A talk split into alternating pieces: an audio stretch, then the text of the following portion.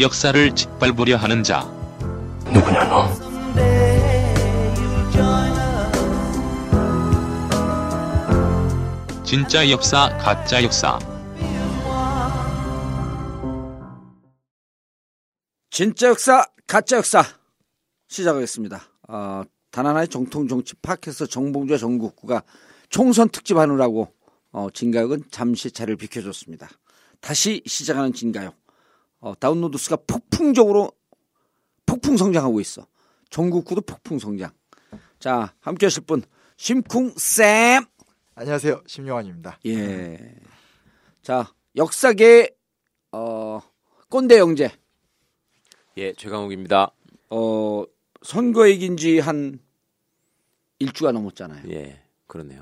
예, 2주가 다 되는데 선거에 이, 이기고 나니까 다운로드 수가 폭풍 성장을 하는 거야. 음. 선거 때도 많이 늘었거든요. 네. 근데 더 늘어. 음. 그게 왜 그런가 봤더니 아, 우리가 저거 맞춘 거 네, 예, 무너진다. 네. 과반성 무너진다. 그러니까 전국구가 올라가면서 진각도 같이 쫓아가. 음. 진각이 지금 두 배가 됐어요. 음. 다운이 한 18만, 20만쯤 되다가 지금 이제 30만이 넘어가. 아니 선거 끝나고서 이렇게 하시는 말씀 중에 나는 제일 좋다고 해야 되나 이런 게 이게 세상에 아침에 눈을 뜨면요 예. 괜히 기분이 좋고 웃음이 나온다는 분들이 많더라고. 그러면 그러니까 정치가 내 삶에 계속 스트레스로만 작용을 했는데 중요한 활력소죠. 예 선거가 잘 되니까 야 생활이 이렇게 바뀌는구나 이런 생각을 하시더라고. 아니 나는 그 4월 16일 날 안산을 갔더니 예.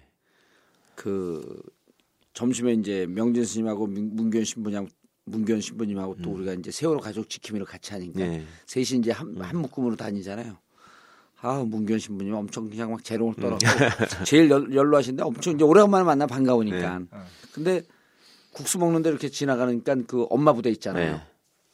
그 세월호 지, 어. 후원하고 그러는 엄마 부대 그 엄마 부대 이름도 뭔지 모르는데 나는 우리 전국구 그 로고송도 모르거든요. 네. 그래 딴딴딴딴딴 근데 어디서 어. 많이 듣던 소, 소리, 야 그랬더니 옆에 있던 아, 어머니 한 분이 젊은 엄마들이죠 이제 한 30대 후반 40대 초중반쯤 된 막 한쪽에서 음악을 하더니 한 사람 한 엄마가 똑같은 목소리로 단 하나의 정통 정치 팟캐스트 정봉주의 전국구를 시작하겠습니다.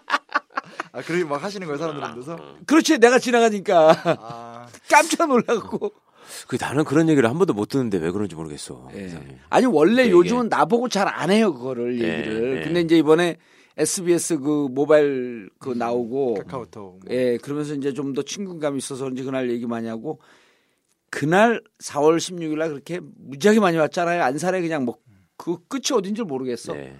그렇죠. 정찰 추산 네. 5천 네. 명이었는데 우리가 보기엔 만명 훨씬 넘었거든. 안산에만 안산에만요. 어, 그랬었어요? 난리가 났다니까 안산이. 어, 그래갖고 어. 그냥 명진 스님하고 문기현 신부님하고 나하고 중간에 뭐 도로 한복판에서 막 춤추고 그랬지. 음. 저, 거기 그랬죠 광화문도. 광화문은 어, 뭐 말할 것도 없고. 아, 광화문 그래서 우리가 네. 이제 거기서 하고 끝나고 광화문 왔잖아요.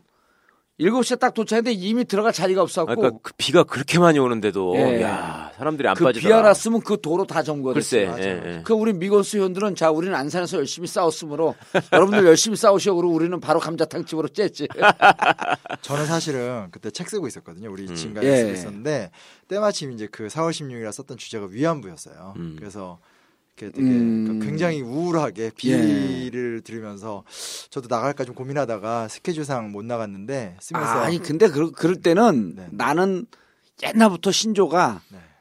아무리 중요한 일정이 있어도 중요한 행사는 빠지지 않고 현장에 가야 된다는 철칙이 있어요. 근데 갔다 와 보면 아 정말 참 잘 갔다 왔구나 하는 생각이 네. 드는 게 이게 머릿속으로 생각하는 것과 현장에서 나가서 마음으로 부딪히는 거하고 완전히 틀려요. 하여튼 뭐 그때 그때는 전 좀 책을 써야 될 것 같아서 예. 있었는데 때마침 주제가 위안부고 그래가지고 음. 그러니까 최근에 이제 책이 후반부 작업이어서 뭐 예. 그 전에 전날 썼던 게 징용 그 전에는 뭐 학살 이런 걸 계속 써서 음. 근데 잘하셨어요. 우리도 돈 벌고 벌어 먹고 살아야 아니. 왜, 왜 저의 진지한 마음을 아니 우리 진가역을 들으시는 분들은 진짜 과거 역사만 생각하실 게 아니라 현재 벌어지고 있는 역사의 현장에 가서 음. 그거를 느끼고 또 전달할 수 있다는 것도 되게 중요한 거잖아요. 근데 그런 현장들을 지금은 이제 다 보실 수 있는 거니까. 아니 그래서 그날도 많이 나온 게 총선 승리 때문에 그렇죠. 거예요. 예, 예. 네. 그러니까 어떤 사람이 안산에서 뭐, 그 뭐라 그러냐면 야 난 정봉주 안 좋아하는데 정봉주 말 중에 제일 좋아하는 게 있대요. 음.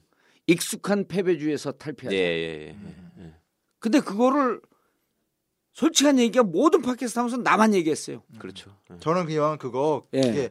뭐라지 이렇게 좀 기분 복돋는다고 해야 되나 희망을 채우기까지 이렇게 주려고 하신 줄 알았어요 음. 사실은. 다들 아니, 그렇게 그런 생각했지. 거예요. 그렇죠. 어, 아 근데 실제 그런, 그런 그게- 거고 예. 우리 동서는 암에 걸렸는데 날 나만 만나면 암이 극복이 된대잖아. 그 혈액암을 극복을 했어요, 진짜로. 네. 진짜로 나왔어 정말. 진짜 났어요. 아니 뭐 아, 아니라는 얘기는 아니고요. 집에 있다가 네. 우울하잖아요. 그럼 우리 집으로 와. 아니, 왔고 한 서너 시간 있다가 가면은 암이 암세포가 많이 죽은 것 같아. 아니 나는 참 오늘 저기 정의당 당선자한테서 감사 전화 받았네. 우리 비례대표 3번으로 된 추혜선 후보 예. 있거든요. 예. 그 사람이 원래 언론 운동하던 분이거든요. 네, 시민단체에서. 음. 근데 이제 언론계에 있는 사람들이나 알지 일반 사람들은 잘 모르는 음. 그래서 이제 그그 인지도나 이런 것들이 팟캐스트 하면서 그 김종대 씨랑 둘이 했었잖아요. 왜 그쵸, 정의당 그쵸. 그 서브 팟캐스트로. 음. 그 테라스 뭐. 응, 그러면서 좀 많이 올라가지 않았냐 했더니 아 아니었고 그 선거 이제 거기는 당원 전 당원 투표로 비례 순번을 매겼잖아요. 예. 근데 그거 하는데 자기는 그냥 가만히 있으면 되는 건 줄 알고 후보 등록만 했는데 심상정 대표가 왜 캠프도 안 꾸리고 선거운동 안 하고 안 하고 뭐 하냐 그러더래. 그래서 아니 그걸 왜 하- 해야 되나요? 그랬더니 아니 당원들이 전국에 있는데 음. 그 사람들한테 자기를 어필하려면 그걸 해야지. 그래서 그때 부랴부랴 이제 생각해가지고 한 사람의 아이디어를 낸 게 카드 뉴스 형식으로 만들어서 예. 지지하는 사람들 이 발언을 담자. 음. 그게 인지도 높이는데 제일 효과적인 수단일 것 같다 그랬대. 카드 뉴스가 잘 통하니까. 예. 음. 그래가지고 이제 그 동안에 알고 지내던 뭐 이제 그 전국 언론 노조 위원장님부터 포함해서 이제 몇몇 분들한테 얘기를 했는데 저도 연락이 와서 그거 뭐 하- 한두 줄 썼거든요. 그랬더니 정의당 당원들은 기본적으로 팟캐스트를 다 듣기 때문에 음. 어, 자기 선거 끝나고 나서 이게 정말 많이 도움을 받았다고. 아, 어, 그 카드 한. 줄 써준 그렇죠. 게. 예, 예, 예. 그래서 어. 그래서 앞으로 진짜 열심히 하겠다고 MBC를 어떻게든 좋게 한번 만들어 보고 싶은데. 그 지난주에 우리가 공개 방송했던 김영호 예, 예. 자기 어, 너무 너무 도움을 그러게, 받았다고. 예, 예. 그날도 와서 그랬잖아요. 막 예, 정말. 공개 방송할 때. 저는 기분이 좀 이중적인 게 예. 이거 딱 선거 승리한 다음에 바로 이제 뭐 국민의당하고 그 더민주당하고 이렇게 합동해서 이제 국정화 맞겠다 예. 법안 옮기겠다 해서 되게 기분이 좋으면서도 되게 좋은데 한편에서는 사실은 이런 게 문제 제기가 되면서 많이 역사에도 관심 갖고 음. 또 시민들이 정치를 넘어서서 보다 긴 호흡으로 역사를 이제 공부하겠다고 하는 많은 결심들도 있었고 또 의원님도 그래서 이 팟캐스트를 하시게 된 거잖아요. 음. 예. 그래서 그러니까 이제 국정교과서가 이렇게 다시 이렇게 좀 해결이 될 것 같은 기미가 보이니까 되게 좋으면서도 한편에서는 아, 이 관심까지 사라지면 안 되는데 역사에 대한 약간 그런 음. 생각도 괜한 염려긴 한데 그렇죠. 관심이 사라지면 책도 덜 팔릴 텐데. 아니 오늘 왜 그러세요? 아, 책을 팔아야 되니까. 아니 어쨌거나 국민의당이 국정교과서 얘기를 먼저 꺼내고 나왔어요. 그래요. 좋은, 좋은 예. 일이야. 예. 예. 아니. 국민의당이 그 지난주 보면은 역사교과서 먼저 예. 의원했죠. 예. 5.18 그 공식 님을 위한 예. 행진곡을 기- 5.18 공식 기념 기념 노래 가요. 기념곡으로 지정곡. 지정하자. 어, 어. 예. 그리고 근데 이런 등등이 세월호 특별법 얘기도 세월호 했고. 특별법 얘기가 이런 등등이 무척 좋은 게요. 예. 그 중에 새누리당 경향성 있는 분들이 꽤 많아요. 어. 국민의당 안에 국민의당은 특히 그러니까 비례 국- 비례는 비례 쪽은 그죠. 더더욱 예, 많고 예. 그래서 국민의당에서 천정배, 정동영 이런 분들이 목소리를 내면서 정체성을 보다 정체성을 선명하게 야당의 정체성을 가져가자라고 하는 것은 향후 국민의당 내부에서 음. 대선 경선, 그다음 당권 경쟁 이걸 놓고 도는 포석이긴 하지만 음. 그런 정치공학적 의미가 있거든요. 그럼에도 불구하고 이분들이 늘 어, 순수성은 좀 그 진정성은 좀 떨어지더라도 공학에서는 우수한 능력을 보이는 분들이에요. 네. 근데 그렇게 함으로 인해 갖고 실질적으로 저쪽으로 더 못 가게, 오른쪽으로 더 못 가게, 예. 새누리당 쪽으로 더 못 가게 막는 효과는 분명히 있어요. 그러니까 우리는 그런 건 박수를 보내줘야 돼. 맞아요. 예. 의원님은 그냥 질문인데 예. 이 역사 팟캐스트 꽤 하셨잖아요. 예. 어떠세요? 역사 팟캐스트요? 네, 네. 돌아서면 잊어먹어요. 그럼 안 되죠. 돌아서 잊어먹는 역사 이야기. 아니 근데 어디 가고 나 막 역사 얘기를 했어요 그때. 네, 네. 뭐 갑신정변인가? 뭐이 얘기를 했더니 아니 언제 역사도 그렇게 많이 하세요? 부가 무기가 되어가는 건가요? 그러면 그냥 우리는 하나만 알아도 열을 푸니까.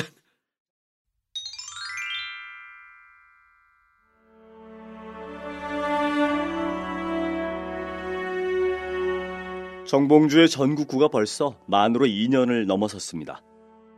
제일 앞에 있다는 자부심보다는 항상 똑같은 자세로 최선의 노력을 다하겠습니다. 여러분의 후원으로 만들어지는 정봉주의 전국구, 전국구 후원 안내입니다. 팟빵 전국구 홈페이지 자발적 유료 배너를 클릭하시거나 정기 후원 1877-1828, 1877-1828로 전화해 주십시오. 여러분의 전국구 후원에 깊은 감사를 드립니다.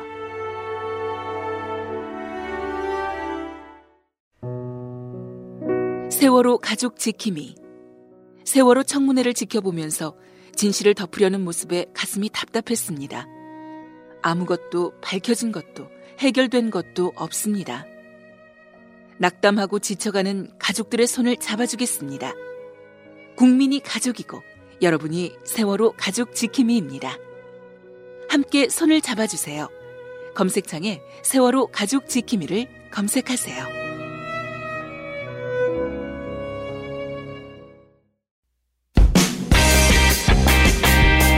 전국구 후원 대리운전 1644-6785 1644-6785 전국구 대리운전을 자주 이용하시는 분들에게 감사의 인사로 책으로 나온 전국구 끝까지 물어주마를 보내드리고 있습니다. 술은 딱 한 잔이라도 하시면 반드시 대리운전을 이용하시고 시간 날 때 독서도 좀 하시고요. 전국구 후원 대리운전 1644-6785 1644-6785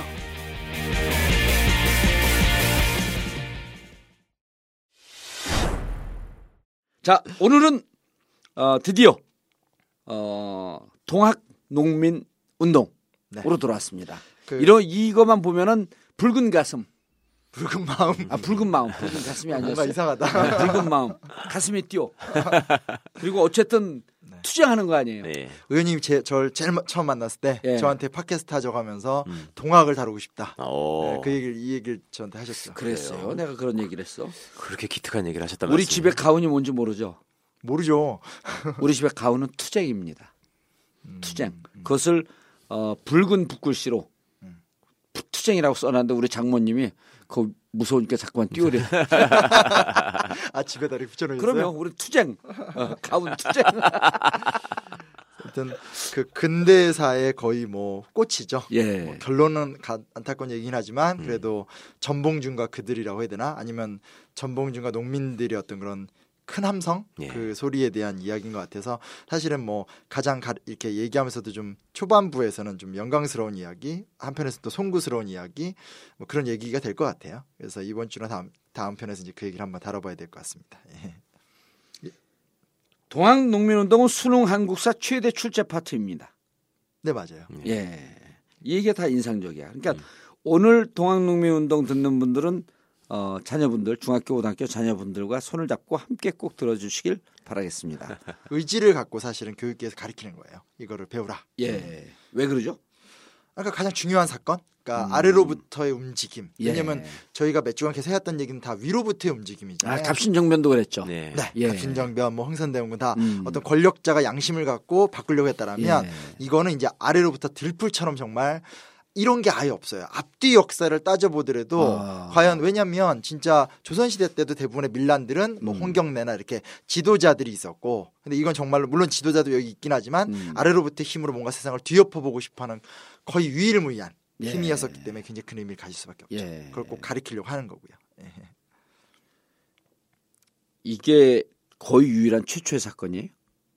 아래로부터 올라온 어떤 개혁의 개혁운동. 움직임, 예. 음, 그리고 상당 부분 또 그 어떤 방향으로 나라가 바뀌어야 하는가에 대해서 얘기를 했고 그렇죠. 그것이또 또 잠깐 승리의 예. 경험도 축적을 했고. 예, 예, 약간의 승리를 통해서 좀 실행도 해봤고, 음. 예, 거의 유일한 자 이야기 속으로 이제 쑥 들어가 보죠. 네. 일단은 이제 조선 후기거든요. 조선 예. 후기인데, 그러니까 요거는 먼저 좀 얘기를 해볼 수 있는 게 뭐냐면, 그러니까 어느 나라의 역사든지 위기의 때가 와요. 예. 어느 나라의 역사든지 왕조건 시대군 간에 몰락의 때가 오는데 예. 이게 좀 비극적인 건데 안타깝게도 조선 후기에는 그것을 극복할 동력이 없었다라는 게 이제 비극이 되는 거거든요. 그러니까 예를 들어서 삼국 말기 때가 된다면 뭐 그러니까 통일신라 말기 때가 된다라면 뭐 호족이 나온다라든지 뭐 견훤 궁예 같은 사람이 나온다라든지 예. 뭐 선종이 나온다라든지 이렇게 해서 대한 체제를 만든다라든지 네. 고려 말이 되면 이성계나 정도전 음. 같은 새로운 무력과 새로운. 그쵸 음. 네. 플랜이 나온 다라든지 이런 식으로 우리 역사가 어찌됐건 궁극의 위기를 이렇게 극복해 왔거든요. 근데 이제 이 시기 그러니까 구한 말 때는 그게 안 나오는 거죠. 음. 첫째 일단 안 나온다는 사실을 예. 먼저 갖고 얘기를 할 수밖에 어, 없고 대한 세력이 등장하지 못한다. 못하는 거죠. 예, 그러니까 예를 들었고 이명박근혜 정권 말렵에 예. 이 새, 새로운 세상을 만들자 하면서 팟캐스트가 등장하잖아요. 대한 세력이 있거든. 그렇죠, 그렇죠. 또 팟캐스트의 황제 정봉주가 등장했거든. 아이고, 쑥. 아이고, 아니 기사를 누가 그렇게 썼더라고. 전원책하고 붙을 때 네. 뭐 전원책에 뭐 돌 짓고 어. 그렇다고 팟캐스트 황제 정봉주가 밀릴 수 없냐. 어. 그러면서 기사를 썼어 누가. 어. 난 팟캐스트 황제라고 하는 얘기는 처음 들어봤어. SBS 간 일이고. 예, SBS 갔을 때. 근데 이제 뭐 말씀 되게 잘하신 건데 예. 팟캐스트로 성공을 하진 못했잖아요. 냉정히 따지면 우리가 새로운 길을 만들어가는 아 성공 가도 있는 거죠. 그죠. 그러니까 과정 속에 예. 있는 거지만 안타깝게도 이제 이번 총선 전까지는 사실은 한 제 기억으로는 그냥 이명박 대통령 때부터 해서 8, 9년 정도 계속 좀 무너졌듯이 그렇지, 무너지고 있었죠. 무너지고 있었듯이 예. 이때도 비슷한 게 뭐냐면 그러니까 동학 농민운동 나오기 전까지 상황이 대한 세력이 없으니까 사람들이 이제 미륵불 그러니까 이제 음. 그러니까 약간 이단 같은 데 빠지는 예. 거예요. 그래서 미륵불의 사이비 컨대. 종교. 네. 아. 그리고 무격 신앙이 뭐냐면 무당.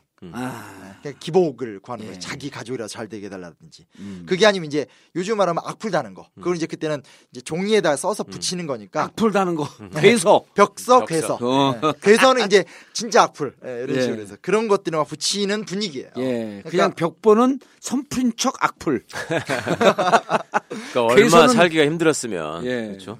살기는 그런 좀- 거에 의지하는 거죠. 예, 희망도 없고 살기 힘들고. 그렇죠. 그러니까. 대안이 없으니까. 음. 그런 상태에서 이제 사실은 대한 세력은 못 나왔지만 뭐가 예. 나왔냐면 이제 두 가지 종교가 나오는데 예. 하나는 천주교가 들어오고요. 예. 두 번째 이제 동학이 들어오게 됩니다. 음. 그래서 서학과 동학이 이제 그렇죠. 음. 예, 그래서 나라를 세울 수- 어떤 아, 천주교는 서학, 서학 이거.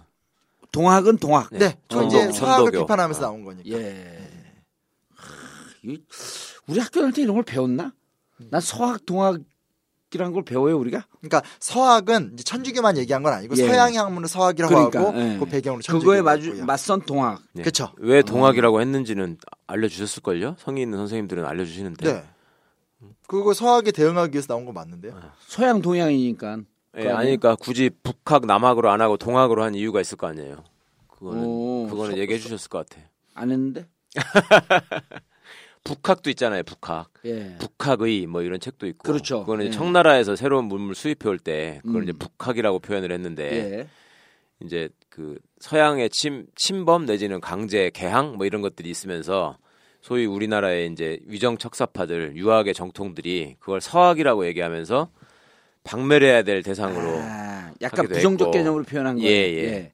그러니까 이제 그 서학을 사실은 이제 그렇게 비판하기만 했는데 그러면 우리 쪽에는 뭐가 있어야 되냐 음, 이러면서 이제 동학이라는 이름을 음. 그렇죠. 이게 천도교가 되고 서학의 비판에 대한 대한 그 대안, 대안 의 예, 예. 개념으로서의 동학. 그러니까 어찌됐건 냉정하게 얘기- 얘기했을 때 통일신라 말에 고려가 나오거나 예. 어, 고려 말에 조선이 나오진 못했지만 장기 지속적인 힘을 발휘하는 천주교나 이제 나중에 개신교도 들어오게 되고 예. 동학이라는 새로운 역사의 밑거름질 아까 말씀하셨던 팟캐스트가 나와서 음. 새로운 이야기를 만들어 가듯이 음. 이렇게 이렇게 만들어 간다고 생각하시면 좋을 것 같아요. 그래서 예. 그렇게 나왔고 이 사실 만든 사람은 이제 저 최재훈인데 음. 경주 몰라 최재우 예. 저이우 저희 우예요? 네, 어, 제 우. 난 이게 그 동안에 우리 여기 또 심쌤이 앞에서는 아이우로 했고 아, 뒤에서는 너희가 어이우로 해서 그랬더라고. 이제 예. 야 뒤에는 계속 오타가 나왔네 그랬는데 앞에 앞이 오타네.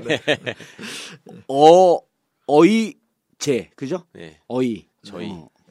음. 그래서 경주 몰락 양반이고요. 예. 뭐 그런 오타는 뭐 시험 볼 때는 객관식으로 푸니까요. 나와도 이거. 주관식으로 최 자유라고 쓰면 틀리잖아. 어, 근데 요즘에 수능은 이제 뭐 객관식이니까.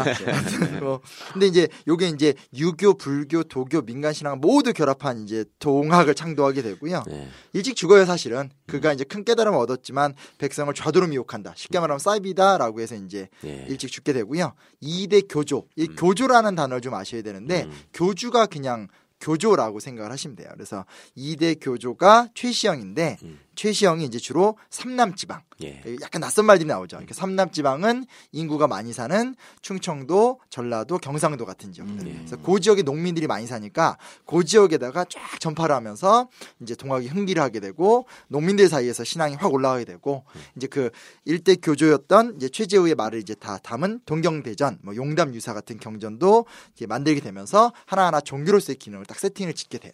그게 그러니까 이제, 일대 네. 교주 최재우 이런 분들이 깨닫고 하면서 그 학문도 무척 네. 깊게 한 것 같아 보면. 예, 예. 본래는 이제 그 몰락한 양반이긴 하지만 유학자 출신이잖아요. 그러니까 예. 자기가 갖고 있던 기본적인 세계관이 있었을 거고 예. 거기다가 이제 저 양반도 보통 사람은 아닌 거지 그러니까, 그러니까 그죠? 스스로 이제 하늘과 통했다고 했던 분이니까 그러니까 어느 날 이제 깨달음을 얻고 지- 종교까지 만들었다는 건 대단한 거죠. 본인이 종교를 만들었어요, 아니면 그 그 이대 교조가 만든 거예요. 이제 체계화를 이대에서 한 거고 예. 사실상 최재우에 의해서 이게 이제 어떤 아, 이게 모양이 세워지기 시작한 거니까. 맨 처음에 본인이 이제 그 깨달음을 얻은 다음에 이게 민중 종교이기 때문에 예. 역병 걸리고 이런 사람들을 막 치료를 해요. 예. 치료를 하면서 어. 사람들을 모으면서 기적이. 때문에 근데 실질적으로 치료를 해요? 네 학시나 물러가라 학시나 물러가라 이러면서 그렇게 오. 치료하면서 시작이 되기 때문에 종교로서 시작했던 건 분명해요. 내가 암을 치료하는 것과 좀 비슷한 비슷하니까. 음, 그럴 수도 그렇게 있겠네. 예. 어, 음, 암시나 아, 수도 물러가라, 있겠어. 암시나 물러가라. 뭔가 새로운 희망을 주면서 사람들에게 아, 그렇게 조금만 더 크면 이게 본교가 되는데 동학이 아니라 봉학. 아, 도망가야 되겠다. 한번 한번 해보지 뭐. 비웃으시는 것 같은데요. 아니, 내가 17대에서 18대 떨어졌잖아요. 네. 그 최재성을 만났어. 17대 때 이제 제일 친하게 지냈잖아요. 음. 딱 만나갖고 어, 열심히 해. 그리고 이제 의정 활동 열심히 하고 또 이제 우리도 준비해야지. 그러니까 최재성 의원이 뭐라 하냐면 형님, 그거 정치하지 말고. 아, 형은 종교 만드는 게 훨씬 더 빨라.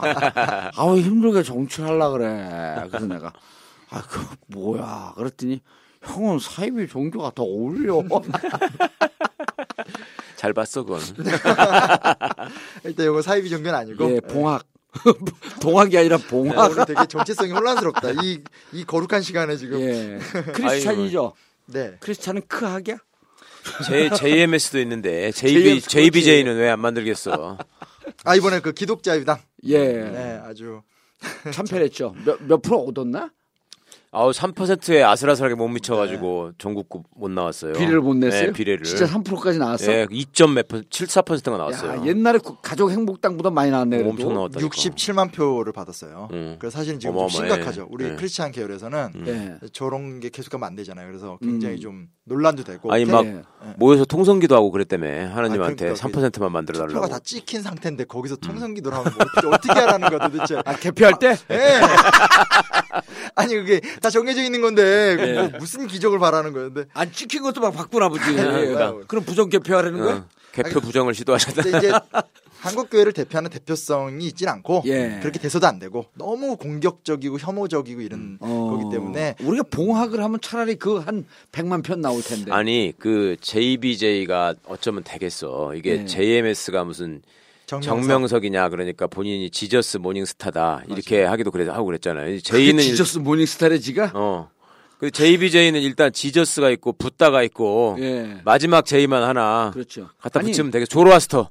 지저스 붓다 조로아스터 이거 통합하면 지저스 되겠다. 붓다 정봉주. 아 나 그 얘기 나올 것 같은데 에이. 에이 조로아스터는 제트라서 안 되겠다. 어. 오늘 방송 힘든데요 어쨌든 어쨌든 봉학으로 오늘 결론을 내리시죠. 아니 왜 자꾸 그러고 최재호 선생 용서하십시오. 예. 네. 아 이거 시작부터 어제 경건한 분위기에 지금 하는데 아 그게 시작한 지 오래됐어요. 20분 넘었어 벌써. 20분 내내 지금 일로 가는 거 아니에요 나한테 이제 그래서 어찌됐건 종교가 창도가 됐는데 이제 쉽게 말하면 사이비 이단으로 걸려서 처형을 당했기 때문에 예. 이 종교는 이단 종교였어요. 쉽게 아, 말하면. 최 최우가 네, 예. 처형을 일찍 당해요. 그런데 교세는 들풀처럼 퍼지니까 1890년대 초반이 되면 이제 우리 종교를 인정해 달라라고 해서 이땐 교조 신원 운동. 그러니까 예. 이제 교주의 이제 어떤 그런 명예를 회복해 달라. 그쵸. 예, 사면 예. 복권 시켜 달라 이런 그런. 거죠. 예, 아, 예. 미치겠다 진짜. 아, 나 너무 힘드네 정말. 총선 왜? 총선 어, 맞는 말이야. 막 아니 정봉주 사면 복권 시켜 달라는 거하고 뭐가 틀리냐고 이게 총선 이겼으니 어? 아 이것도 중학생도 들으라고 해놓고 자꾸 이렇게 하면 어떡해. 그러니까 쪽팔리잖아 우리 근데 중학생들한테. 걔들이 재밌어갖고 이게 아 정봉주 그 봉학은 뭐야 나 봉학에 가입하려면 하여튼 뭐 저는 이렇게 팟캐스트에서 역사를 할 수 있다는 예. 특권을 누리고 있긴 하지만 음. 이렇게 동학과 봉학을 섞는 건 아주 불쾌합니다 네. 이거. 그래서 어찌됐건 이제 운동을 해요. 그게 이제 삼내 집회라고 삼내 집회 전라북도 이제 삼내에 모여서 교주 신앙 운동하고 그 같은 해에 더 용기를 내서 반응이 좋으니까 서울에 직접 가서 상소를 올려요. 그게 이제 복합 상소 사건 네. 예. 그리고 그 다음 해에 보훈 집회를 또 여는데 여기서부터 성격이 살짝 바뀌어요. 그게 뭐냐면 그때부터 농민들의 요구 사항 반봉건 반외세 어떤 봉건적 구습을 철폐해달라 외세들이 비판하고 이러면서 단순히 종교적 차원에서 이제 정치적 색채가 드러나기 시작하는 거죠. 섞이는 거죠. 네. 같이 가게 되는 거예요. 근데 우리는 이 정치적 색- 색채가 섞이는 게 훨씬 더 좋은데. 그러니까 사람들이 모이니까 이제 예. 그런 속에서 얘기들이 나왔을 것이고 음. 그때 열망, 그 시대의 열망이라고 하는 것은 결국 이 진짜 참담한 세상으로부터 좀 벗어나자. 예. 이렇다 보면 당연히 그게 그렇게 되지 않을까요? 그렇죠. 그리고 이 종교가 민중에 기반했기 때문에 자연스럽게 민중의 네. 목소리가 나타나는 거죠. 예. 기독자유당이 그 의석을 못 받는 건그 종, 그 종교 지도자들이 그런 어떤 민중이라고 해야 되나? 거기에 네. 기반을 안 했기 때문에 그렇게 또 투표를 그렇죠. 기반하는 척 기독교 민중들에게 기반하는 척하면서 결국은 비례대표 1번 했고 국회의원 될 야망밖에 없었던 그러니까 거지. 그러니까 예. 기독교인들도 안 찍는 거죠. 음. 네, 안 찍는 거죠. 하여튼 그게 이제 배경이고요. 예. 이제 그런 상태에서 이제 동학은 보통 1, 2, 3, 4기로 나눠서 설명을 많이 해요. 예. 그래서 간단하게 얘기하면 1기는 이제 그 고부 지역 오늘날 이제 정읍 일대인데 거기서 작게 이제 그 고분 군수 조병갑의 학정에 대한 반발로 예. 이제 전봉준을 중심으로 확 들고 일어났던 사건이에요. 예. 근데 이제 그게 확대가 되면서 2기 때가 되면 이제 전주성을 점령하면서 전라북도 일대를 장악하는 걸로 커지죠. 그러니까 동학이 나오면 아주 기분이 좋아요. 저뭐 고분지 3년지 한, 한 군데도 어딘지도 모르죠? 안 가봤지? 다 이게 전북이지 뭐. 나는 다 알아 어딘지. 저도 저도 제 군대 생활을 전주에서 해서 어, 그래? 여기 다 끌려, 어. 끌려서 훈련 받던데. 예. 그래 나 전주에 가서 이번에 팟캐스트 녹음했는데. 아한 명 됐죠 한 명. 전북에. 전북에서 예, 무진장수. 예, 예. 우리가 예, 안호영. 됐죠. 예. 야 그건 진짜 안 될 줄 알았는데. 한 명, 두 명 됐죠. 거기하고 이춘석 의원하고. 그렇죠 이춘석. 예, 예. 어. 그래서 아무튼 그, 그, 일기 때는 이제 아무튼 고부 지역에서 시작했다가 음. 이 2기 때 이제 이게 대규모 전주성. 확대. 예. 황토현, 황룡천 전투에서 승리를 거두는데 이게 이제 전라북도 일대를 관려둔 군대를 격파하고 그 다음에는 중앙에서 내려보낸 군대도 격파를 해버려요. 예. 그두 개에서 큰 승전을 거두면서 전주성을 딱 점령을 하게 되는 거죠. 가볍게 들어갔어요. 그때 전주성 들어갈 음, 때는 아주. 뭐 퍼펙트하게 예. 이겼죠. 거의 무혈 입성하듯이 한 거죠. 예. 예, 완패를 음. 시켜버리니까. 음. 근데 그만큼 조선의 부대가 개판이었다는 거예요. 그렇지. 예. 지방군은 그렇다 쳐도 중앙에서 어. 보낸 군대마저 어. 깨질 정도면. 그러니까 이게 항상 묻는 건데 무기가 뭐였을 것 같으세요? 동아농민운동군의 무기가. 그거야 뭐 옛날부터 죽창이라는 건. 그러니까요. 예. 근데 이게 되게 재밌는 게 애들한테 물어보면 애들이 축창 생각을 잘 못해요. 그러니까 뭐 하다가 무슨 황소를 풀었다고 얘기도 하고 어. 별로의 얘기를 다 해요. 근데 어쨌든 대부분 다 죽창이었죠. 음. 근데 예. 죽창으로 싸워서 이겼으니 그치. 그만큼 오합지졸 이제 부대였다라고 이제 막 얘기를 하게 되는 거죠. 그러다 이제 요게 이제 문제가 되는데 또 명성황후가 이번에도 청나라한테 군대를 요청을 해요. 예. 그래서 청나라한테 군대를 요청해서 청나라 군대가 들어오는데 이 옛날 얘기랑 살짝 이어지게 되는 건데 예전에 그 뭐냐 텐진 조약 맺었었잖아요. 그 갑신정변을 통해서 그렇죠. 그 조약에 의거해서 일본 군대가 이제 전쟁을 일으키려고 작정하고 들어와요. 아. 그럼 상황이 걷잡을 수 없이 심각한 상황이 되니까 일본군을 내보내려고 전주 화약이라고 이제 예. 동학 농민군과 타협을 해요. 아. 청군이 들어오고 네. 일본군이 들어오니까 어그 텐진 조약에 의- 의거해서 일본 일본군을 내보내야 되니까 그쵸 그쵸. 이제는 우리끼리 싸우지 말고 야 일본군 들어왔는데 큰일 났다 이거 빨리 내보내자 하면서 동학 농민군과 협약을 시도하는 그렇죠. 그래서 아. 합의를 봐서 거의 모든 내용들을 다 받아들여 주기 때문에 예. 이때부터 몇 달간은 이제 패전 개혁안이라고 그래서 하나하나 개혁을 실시하는 기간이 돼요. 실질적으로 그 개혁이 진행이 돼요.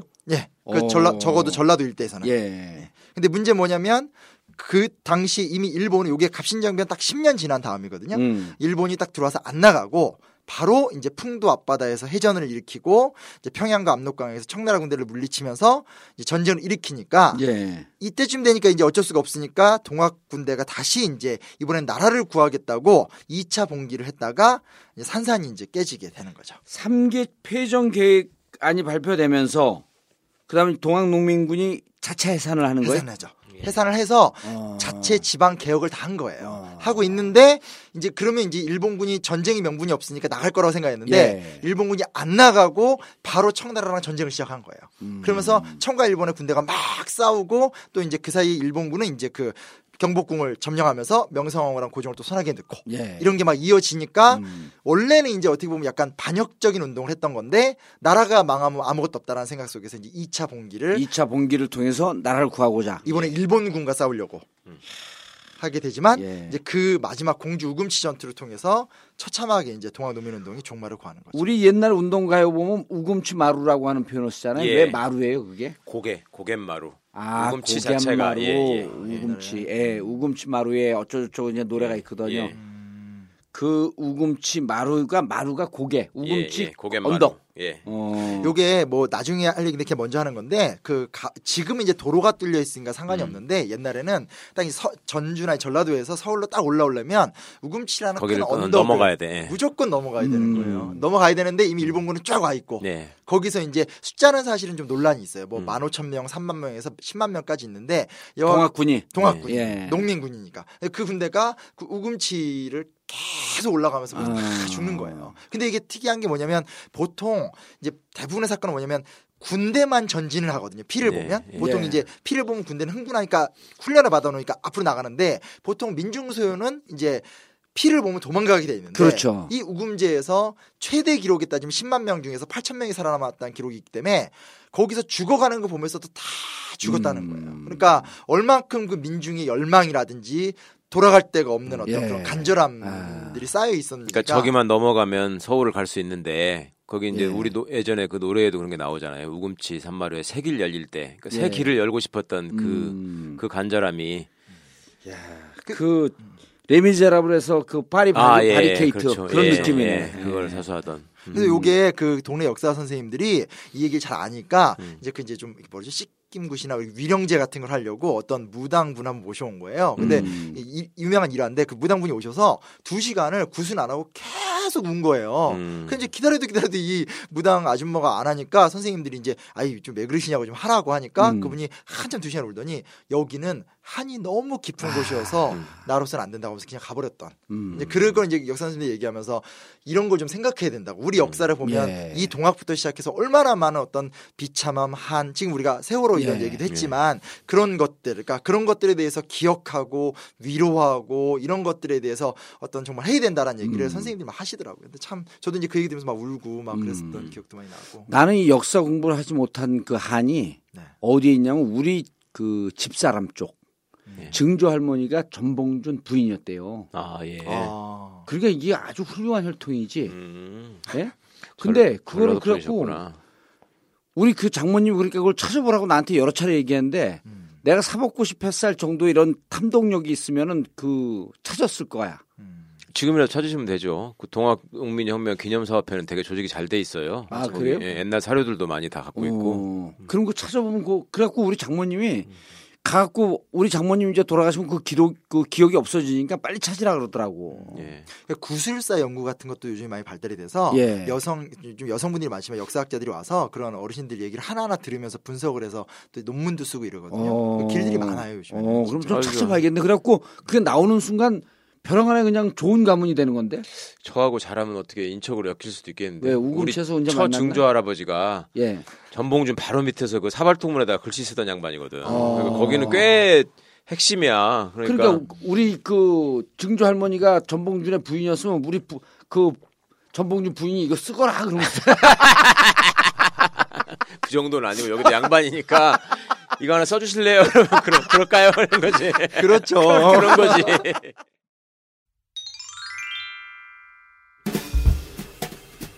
날씨가 풀리면서 머리가 빠지시는 분들 고민이 더 많아지시겠죠? 그런데 다음 카페 풍성교에 들어오시면 그 고민을 해결할 수 있고 또 풍성교에 들어와서 머리가 엄청 많이 났다고 해도 믿지를 않더라고요. 딱 한 번만 풍성교에 들어와서 시도해 보면 되는데 왜 그렇게 믿지를 않는지 모르겠어요. 다음 카페에서 풍성교를 검색하세요. 탈모인들의 희망입니다. 모두 득달하세요.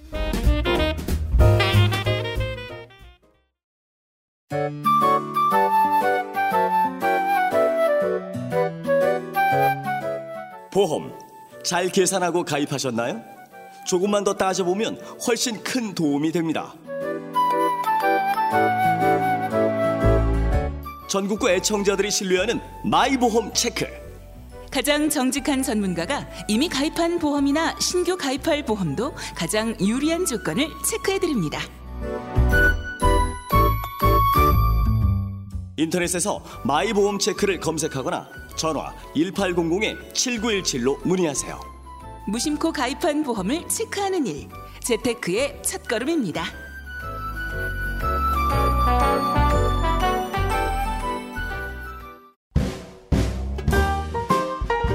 라지오 들어봤어? 라디오? 아니, 라디오 말고 라지오. 라지오? 그게 뭔데? 도라지 알지? 도라지. 그 도라지 추출 음료인데 천연 재료로 추출한 혼합 음료야. 아, 도라지에서 추출한 거면 몸에 좋겠네. 그럼 감기 예방 효과와 기침이나 목에 좋지. 그럼 담배 많이 피는 사람이나 어르신들한테도 좋겠네. 당근이지. 옛날부터 도라지가 목에 좋다고 하는 건 유명하잖아. 천연재료 추출 혼합음료 라지오 imtb.or.kr imtb.or.kr imtb 마켓에서 구입하세요. 전국구가 운영하는 imtb 마켓이라면 믿을 수 있습니다.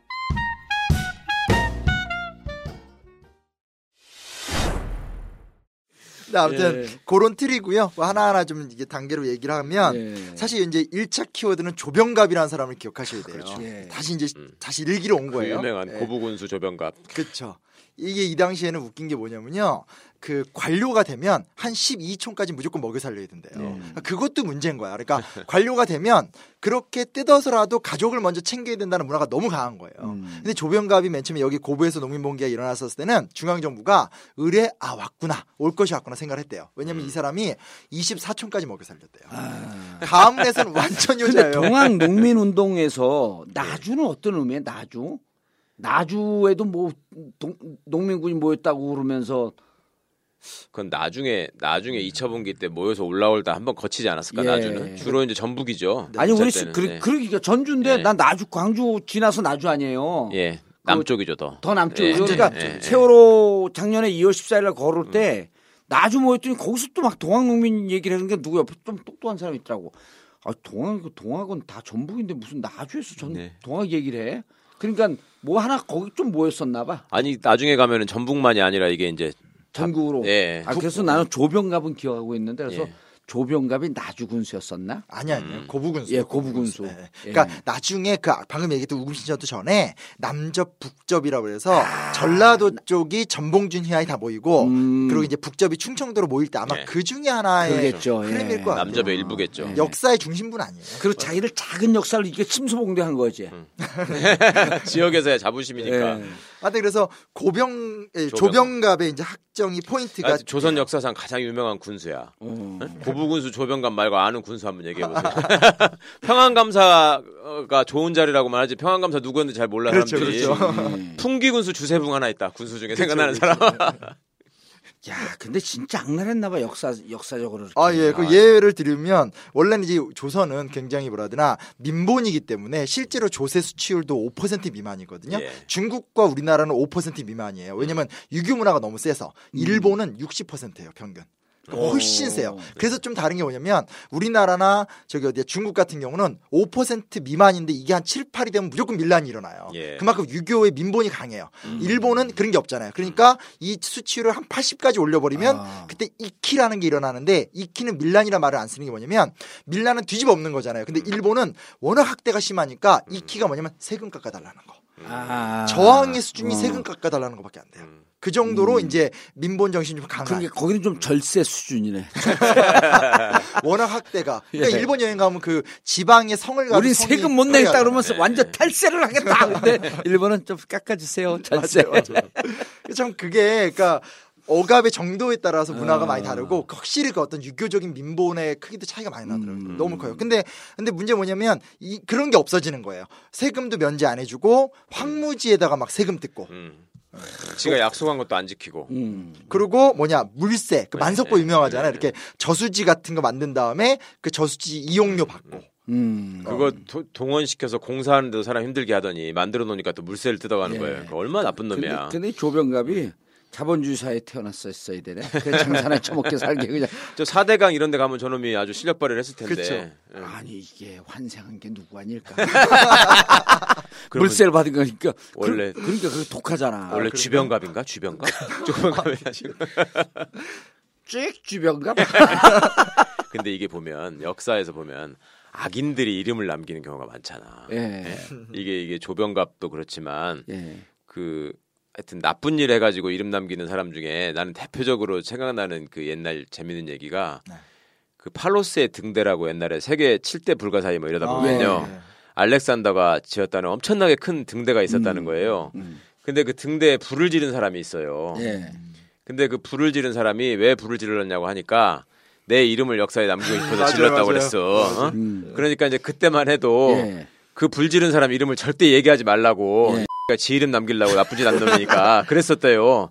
근데 결국은 그, 그 이름이 남았어 지금까지. 예. 그러니까 조병갑 이명갑 아이 그 로마 총독들도 그렇게 많았지만 본디오 빌라도 하나만 계속 그쵸, 남아 그쵸, 있잖아. 그쵸. 이게 그다음에 뭐 세금 뜯고 그 물세 뜯고 또 뭐 하냐면 대동미 빼돌리기 그 음. 저 우리 저기 이모굴란 할 적에 그 예, 예, 쌀 예. 섞는 거를 예. 이게 예. 진짜 웃긴 게 월급 줄 때만이 아니라 애초에 대동미를 거둔 다음에 중앙에 보낼 때도 쌀을 빼고 그걸 넣고 보내는 거예요. 모래하고 모래하고 섞어요. 벼하고 섞어서 예. 세금 걷어서 왕실에 세금 보내는 것도. 보낼 때도 아니 근데 왕실에서 뭐 볼 거 아니에요. 그치. 왕이 일일이 보진 않으니까. 아. 그 관리한테 또 넣어주는 거죠. 돈을 넣어주고 어. 눈 감아달라고 하면 그 사람 거기다 또 쌀을 빼고 또 넣고 이렇게 하면서 그게 그 군인들까지 가니까 이모곤란에서 팍 터지게 돼요. 아, 심지어 그 운반선이 가라앉았다고 하면서 지가 다 뺑딱 친 놈들도 있었는데 이 정도는 양반이지. 아, 최악이 저는 충격적인 게 공덕비를 또 세우게 시켜요. 그러니까 예. 공덕비는 이제 자기가 공을 세우는 비석인데 그게 세워지면 자기한테 유리하니까 공덕비를 세우라고 강요를 해요. 음. 그래서 또 그걸 세우면서 또 농민들에게 뜯어먹고 예. 아주 가지가지를 다 하게 되는 거죠. 그 어떻게 이렇게 독한 놈이 태어날 수 있었을까? 이건 분명히 환생을 했을 텐데. 근데 이 뭐 탑이었고 아무튼 뭐 그런 관행이 많았다는 거고. 근데 웃긴 게 뭐냐면 그것 때문에 이제 전봉준을 중심으로 봉기를 딱 했잖아요. 예. 했는데 이때 어떤 상황이 터지냐면 딱 터지니까 중앙 정부에서 이거는 저기 상황을 잘 좋게 해결해야 된다 하는데 여기도 또 민 씨 얘기가 나와요. 네. 고종이 아꼈던 민영준이라는 사람이 고종과 딱 둘이 흥분해서 이거를 강력 진압하자고 막 주장을 해요. 음, 그래서 결국은 음. 아넥사, 이제 아넥사라는 거는 문제를 해결하는 건데 네. 해결하러 네. 보내는 관리인데 아넥사 이용태가 와서 상황대로 처리하는 게 아니라 상황대로 처리하는 게 아니라 농민군을 잡아서 죽이면서 이게 이제 아. 일 1차 봉기로 확 불이 타오르게 되는 거예요. 음. 해결할 때 이 분노와 울분을 잘 다스려 갖고 예. 소통을 하면서 해야 예. 되는데 무슨 얘기냐 진박을 박어라 그러 진박 이용태를 내려보낸 거야 그러니까 에이씨 그냥 두- 표로 심판하자 그러고 이 당을 만들어 버린 거지 아 이게 정말 총선 후유증이 강하다. 모든 얘기를 다 들어간다. 그래야지 재밌어 이것도 애들 공부하다가 아 왜 총선 얘기는 시험에 안 나와요 안핵사라는 게 이름이 좀 낯선데 그러니까 안핵사가 뭐야 핵자는 탄핵할 때 핵자고요. 예 네, 안자는 평안하게 그러니까 이제 그 사람들 다 진압하고 거기를 평화롭게 만들어라 음, 이런 임무를 받았다는 상황을 잘 이렇게 처리하라는. 예. 근데 하여튼 이때는 와서 그게 해결사 이용태를 파견한 거네 쉽게 얘기해서 그렇죠. 음. 예. 근데 이제. 와서 근데 이제 힘으로 누르라는 해결사지 그게. 완전히 불을 더 이렇게 음, 지펴버리는 꼴이 네. 된 거죠. 그래서 저는 이거 보면서 그처럼 이제 관리가 되게 중요하다는 생각이 많이 들더라고요. 예. 왜냐면 그 옛날에 노무현 대통령도 뭐 개혁 공무원 양성 이런 얘기 갖고 또 많이 씹히기도 했지만 그 얘기를 하셨고 정주도 사실은 초계문신 제도라고 해서 개혁 공무원 양성 되게 노력 많이 했거든요. 예. 그러니까 이 말단 관료들이 어찌됐건 음. 그러니까 좀 잘 이건 말단은 아니지만 어찌됐건 좀꽤 어떤 그런 관료들이 일을 제대로 못하면 오히려 음. 상황을 훨씬 더 심화시키는 경우가 많은 것 같아요. 음. 그래서 아니 현대 경제학에서도 그 이른바 제3세계 예. 어, 선진국에서 그 제3세계 경제 발전을 논할 때 네. 그 중에 몇 가지 원인을 도, 도대체의 경제 발전하기가 힘이 들다라고 예. 하는 몇 가지 원인 중에 중요한 원인 중에 하나가 뭐냐면 공무원의 부패예요. 관료의 부정부패. 관료의 그렇죠. 부정부패. 예, 예. 그게 이제 우리는 뭐, 아, 우리 사회만 좀 있나 보다가 아니고 음. 경제학에서 고정적으로 그게 서열 3위 안에 늘 들어가. 예. 아, 관료의 부정부패를 극복하지 않는 한 음, 경제 개발은 없다. 그러니까요. 음. 그러니까 여기 똑같은 거죠. 관료가 부정부패하고 있으면 도저히 다 해결할 수가 없는 네. 거야 이게. 그러니까 아까 좀 다소 거칠긴 하지만 진짜 위의 얘기만 듣고 와서 상황을 보지 않고 막 찍어 누르니까 그럼요. 상황이 막 일파만파 커지게 되는 예. 그런 것들도 딱. 그리고 지금 총선 평가에 대해서도 네. 밑에 바닥의 민심을 보지 않고 위에 있는 사람들 그 정치 논객 몇, 몇, 명, 몇 명에서 얘기하고 있고 조선 동아 논설위원들의 얘기만 듣고 총선 평가를 하는 김종인이 그래서 문제가 있다는 거예요. 민심을 봐야지. 그것도 나왔더라. 그 세종시에서 예. 공무원들이 모여 사는 데서 한 60% 가까이 이해찬 표가 나왔다는 거예요. 정확하게 60%는 아니고요. 네. 그뭐 아름동 뭐 어쩌고 네, 동이 있어. 세 개 동이 있는데 52에서 58%쯤이 예, 나와요. 예. 예. 근데 거기가 그 고위직 공무원보다는 주로 이제 하위직 실무급 공무원들이 많이 사는 젊은 공무원들이 많이 사는 데인데 예. 거기 사람들이 이제 그 뭐랄까 그런 얘기를 했다. 당이 많아지면 공무원들은 좀 감시자가 많아지고 귀찮게 하는 사람들이 많아서 힘들 수 있지만 너무나 그동안에 하여튼 이게 정치가 잘못됐기 때문에 그리고 공무원들 스스로도 피해를 받잖아요. 박, 박근혜 대통령의 소위 정책이라는 게 공무원들의 희생을 강요하는 걸로 본인들은 받아들인 거예요. 공무원 예. 연금 같은 것도 그랬고. 공무원 연금법 때문에 다 돌아선 거죠. 예, 예. 예. 그렇겠다. 음. 그래가지고 거기서 아주 몰표가 나왔다. 음. 근데 이제 그 전에 그때 우리 방송에서 이해찬 의원 가서 저기 얘기할 때 그랬단 말이야. 테러 방지법 이후로 공무원들이 SNS를 어, 끊었어. 절대 응답하지 않는다. 예. 들었어요. 저도. 어. 본인의 마음을 드러냈다가 그러면서 그때 그 말씀도 하셨어요. 부인들도 안 해. 부인들도 그랬죠. 그러니까요. 예, 같이 부인들도. 찍히니까. 예. 아니 부인들도 여론조사 오게 되면 부인들도 끊어버린다는. 거예요. 그러면서 자기하고 누구하고 얘기하고 식사하는데 여론조사 오니까 그 자리에서 딱 끊었다라고 하는 걸 직접 보- 보시- 봤잖아. 네. 근데 그게 아전 인수가 아니거든. 음. 실질적으로 공무원들 사이에서 돌고 그다음 우리 그 팟캐스트 나오고 난 다음에 예. 조치원에 있는 재래시장을 아, 갔더니 참 맞아. 젊은 사람들이 예. 젊은 사람들이 심지어는 이화영 의원한테 갖고 이 의원님 화이팅 화이팅 경선 탈락 화이팅 막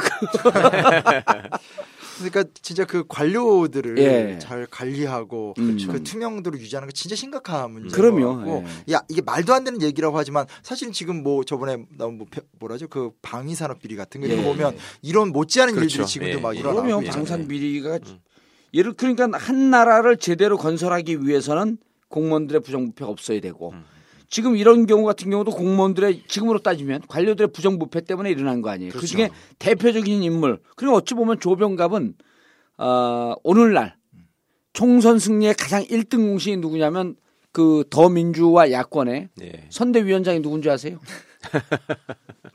BH 푸른, 푸른 집에 있는 그 그분 빨간 옷 입고 돌아다니는 예. 양반. 예. 푸른 집에 있던 그분. 음. 그러니까 조병갑 같은 경우도 사실은 민중 봉기를 하기 위해서 일부러 태어났나 지금? 사고 방식은 똑같아 보면 그 지금 왜 방산 비리가 있을 때 국방부 장관 한민구라는 사람이 이건 생계형 비리다 이렇게 얘기를 했다가 엄청 질타를 받았잖아요. 그쵸, 그쵸. 음? 그러니까 이제 그 얘기는 그 사람 말은 그거였거든. 군인들이 옛날 군인 세상에는 전역하고 나와 나와도 여기저기 끼어가지고 돈 벌 수 있는 게 많았는데 지금은 이제 그게 아니다 보니까 이 사람들이 먹고 살기 위해서 그런 비리를 저지른 거다 이렇게 얘기했는데 그렇게 따지면 조병갑이야말로 진짜 생계형 비리지. 그러죠. 주는 식구들 먹여 살리려고 24초까지 먹여 살려야 된다며. 그런 건데 어디서 그러니까 그런 사고 방식을 아, 가문의 영광이네 그러면 그쪽에서는 지나 가문 먹여 살리니까. 아, 네, 그래서 그렇게 시작이 됐고 이제 1차 예. 봉기 얘기는 아까 말씀드렸고요. 이제 그래서 이제 일본군 들어왔잖아요. 그래서 그 청나라 군대는 아산만으로 들어왔고요. 예. 일본은 이제 인천항으로 들어왔어요. 음. 들어와서 들어와서 이제 상황이 심각해지니까 이제 전주 화약을 맺었는데 이 전주 화약에 음. 전주 화약 맺은 게 3기였었죠. 3기. 그렇죠. 예. 전주 이제 전주를 확보한 상태에서 그래서 보면 이제 그 중앙에는 교정청이라는 기관을 만들고요. 음. 전주에다가 이제 대도소 그리고 음. 이제 전라북도 각 지역에는 이제 집강소라는 예. 걸 만들고 이게 이제 개혁의 정, 개혁하기 위해서 화해 조치를 취하는 거죠. 전주 화약의 결과 예, 개혁 기구들을 쫙 결과. 만드는 거죠. 음. 예. 그래서 이 기구들을 만들게 되고 여기서 이제 농민군이 직접 요구한 사항이 몇 가지가 있어요. 예. 그게 전 되게 중요하다고 생각하는데 제가 되게 중요하다고 생각도 하고 제가 자주 나오고. 자주 나오고 시험에 많이 나오죠. 저번에 그 우리가 얘기했었던 그 갑신정변의 개혁정강 14개 조와 거의 양대 산맥처럼 잘 나가요. 음, 이게 두 개가 헷갈리거든. 그래서 이게 잘 틀리는 거야 또. 잘 봐야지. 짜증나. 저보다 더하지 않으세요, 진짜? 짜증나. 우리는 이거 폐정 개혁안이라고 하는 게 우리 역사책에 있었나 이게 나 이렇게 하고 옛날에 우리 우리 때는 국사 국사 때 그때 예비고사 아 예비고사 없었죠. 학력고사 때 국사가 네. 몇 점이었었어요. 20점이요. 20점이죠. 우리 네. 때는 340점, 320점 중에 30점이에요. 어, 엄청 더 맞지? 예. 제가 몇 점 맞았을 것 같아요. 한 8점 맞았어요.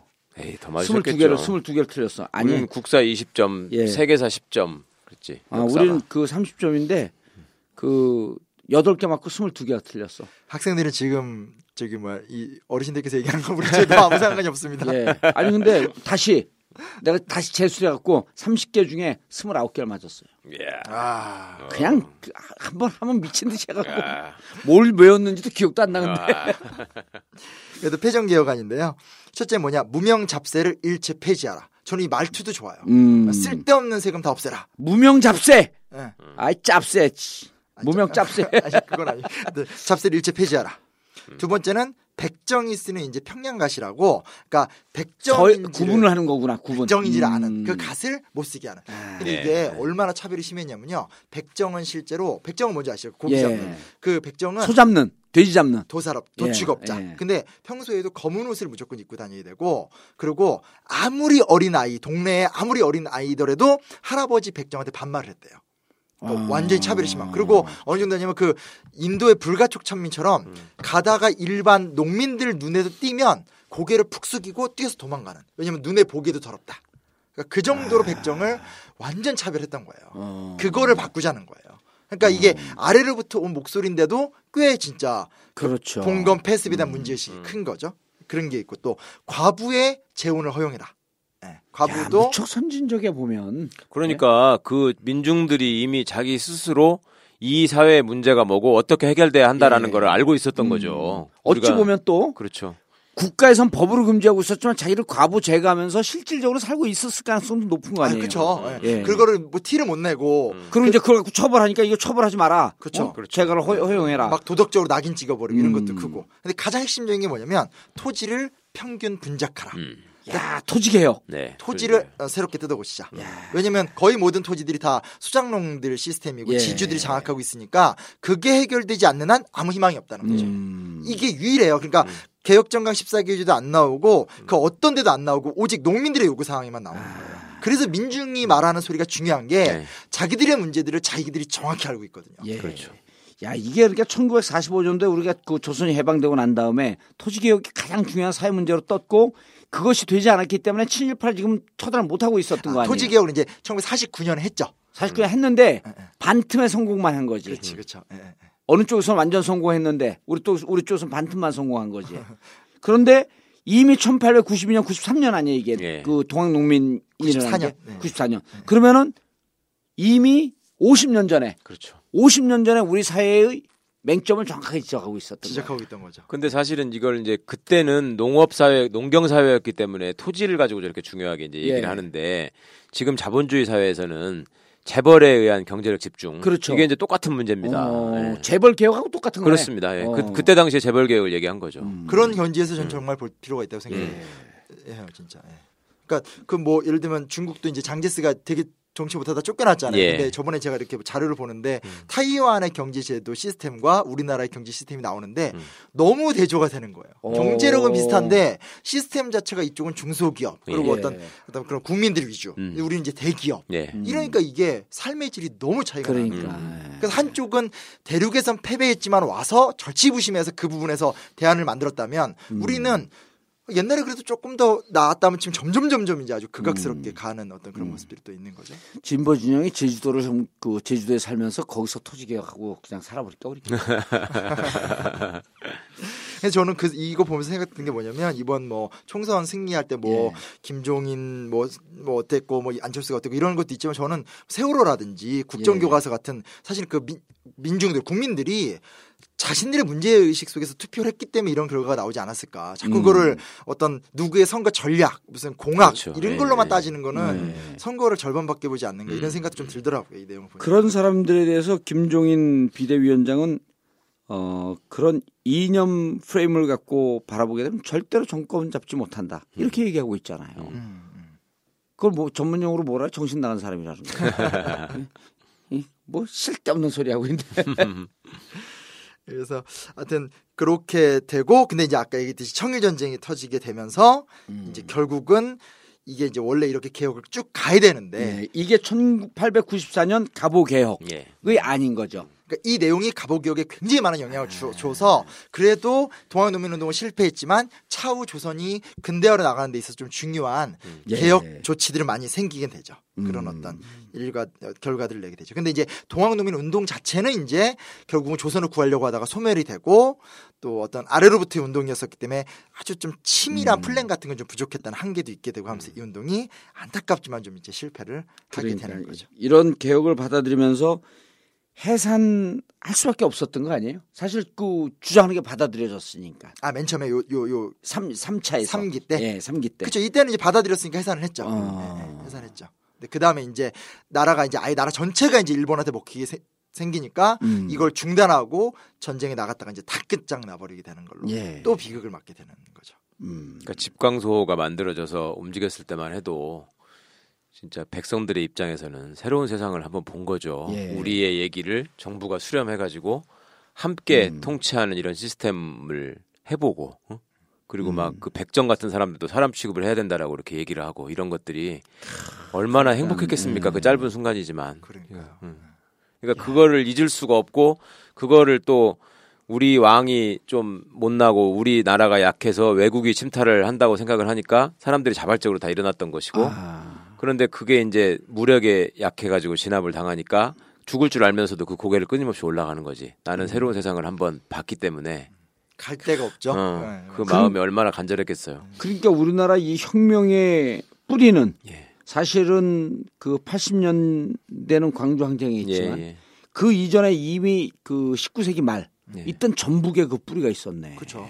전주. 그래서 과거에 이제 그 해방공관에서 사회주의 경제 학파라고 하는 분들이 예. 북쪽으로 많이 갔지만 그분들이 이걸 굉장히 주목하고 그냥 이제 동학혁명 뭐 이런 식으로 표현하가 그렇죠. 동학 농민운동으로 얘기하던 거를 이제 음. 북에서는 갑오 농민 전쟁이라고 표현을 음. 했죠. 그러니까 이제 자기들이 볼 때는 봉건 사회를 마지막으로 부시고자 하는 어떤 그 사회 대중의 일반적인 아주 자발적인 노력이었다. 예. 음. 그래서 이제 전쟁까지 간 것이다. 계급 투쟁이다. 이렇게 이제 해석하려고 하는데 어쨌거나 하여튼 박정희조차도 전봉준을 무시하지 못하고 굉장히 장군이라 불렀죠. 어, 음. 굉장히 훌륭한 사람으로 치는 걸로 녹두 장군. 봐서는 네. 예. 굉장히 역사적으로 진짜 중요한 사건이죠. 자. 끝나나요? 이렇게 되면서?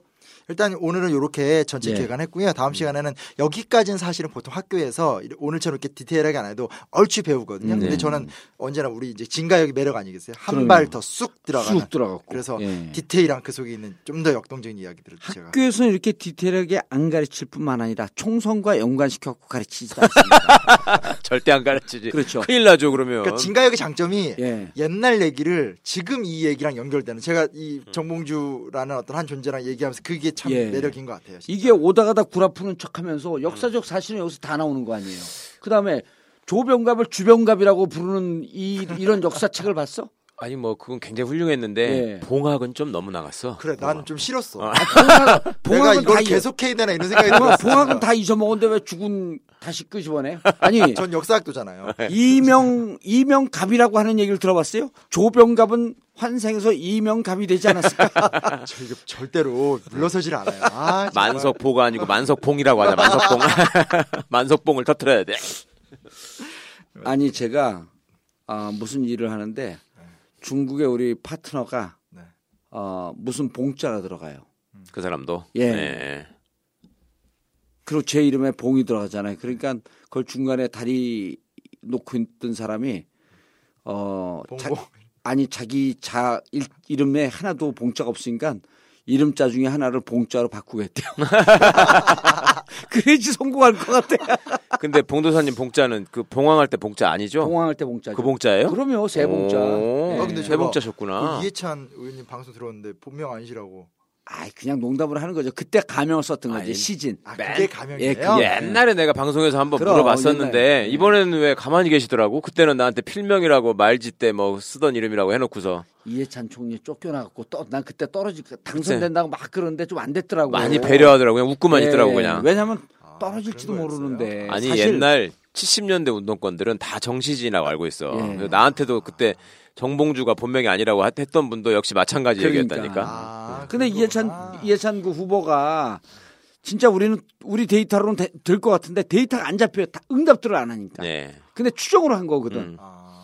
아, 근데 안심번호도 안 돼 거기는 왜냐면 무소속은 당이 안심번호 못 받아요. 아 그러네. 아, 무소속이니까. 그렇구나. 그러니까 거기는 갖고 있던 그 언론사 예. 자기들 그 패널 데이터만 갖고 돌려볼 수밖에 없어요. 음. 그래서 지역 언론이 돌려본 거야. 네네. 돌려봤더니 악조건에서. 악조건에서 그러니까 내가 거기서 막 그러는데 그 또 이제 막 신경 스트레스 쓰니까 뭐 이렇게 물드는데 손도 좀 떨리고 그러시더라고 신경 많이 쓰이고 그래갖고 음. 살면서 이렇게 신경 쓴 적이 없대요. 음, 그래서 예, 내가 이번에 예. 나갈 생각도 없었다는 거야. 예. 그러면서 거기서 정시진이 본명이라는데 내가 그거 그거 본명 아니에요? 그러면 스트레스 때문에 픽 쓰러지면 이거 누구 책임이냐고. 아. 그러니까 다, 다 웃으면서 있었던 거지. 왜 시즌인지도 안 안 못 들었죠? 왜 몰랐어? 그 그게 핵심인데 얼마나 오글거리는데 시대의 진실. 시대의 진실. 아, 그러니까 오늘은 내가 이 방송을 계속 해야 될지 진짜 아주 우리 축구 내가 축구단이 있어요. 우리 지역에 가면 예? 음. 축구단 이름이 뭔 줄 알아요? 뭔데요? 보통 무슨 무슨 FC 이러잖아요. 우리는 무슨 노원 FC. 음. 그런데 우리는 축구단 이름이 틀려요. 뭐예요? 봉 패밀리. 방송의 위기가. 방송의 위기가 막 그리고 봉 패밀리 유니폼은요. 어깨에다가 예? 네. 봉 패밀리라고 붙이고 뭐 하나가 붙어 있어요. 그림이 무슨 그림인지 알아요? 제 얼굴 사진. 주자는 무슨 주자예요? 기둥 주자예요? 그루 주자. 그루? 예, 그 여, 여러 그루 위에 봉황새가 예. 앉아 있는 아. 거예요. 예? 이 구루는 백성이고 어. 봉황새는 저고요.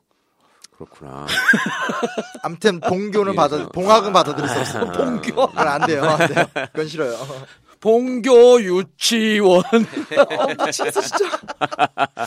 자, 어, 진짜 역사, 가짜 역사, 동학 뭐라고 불러야 돼 정확하게? 동아 동- 동민운동. 동학 농민운동 1부 마치고 다음 시간에 어, 한발 더 깊숙이 쑥 들어가는 동학 농민운동 2부로 들어가겠습니다. 진가요? 마치겠습니다. 감사합니다. 감사합니다. I'm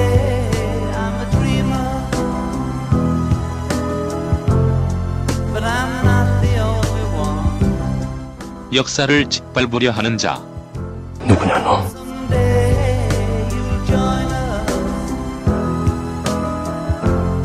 진짜 역사, 가짜 역사.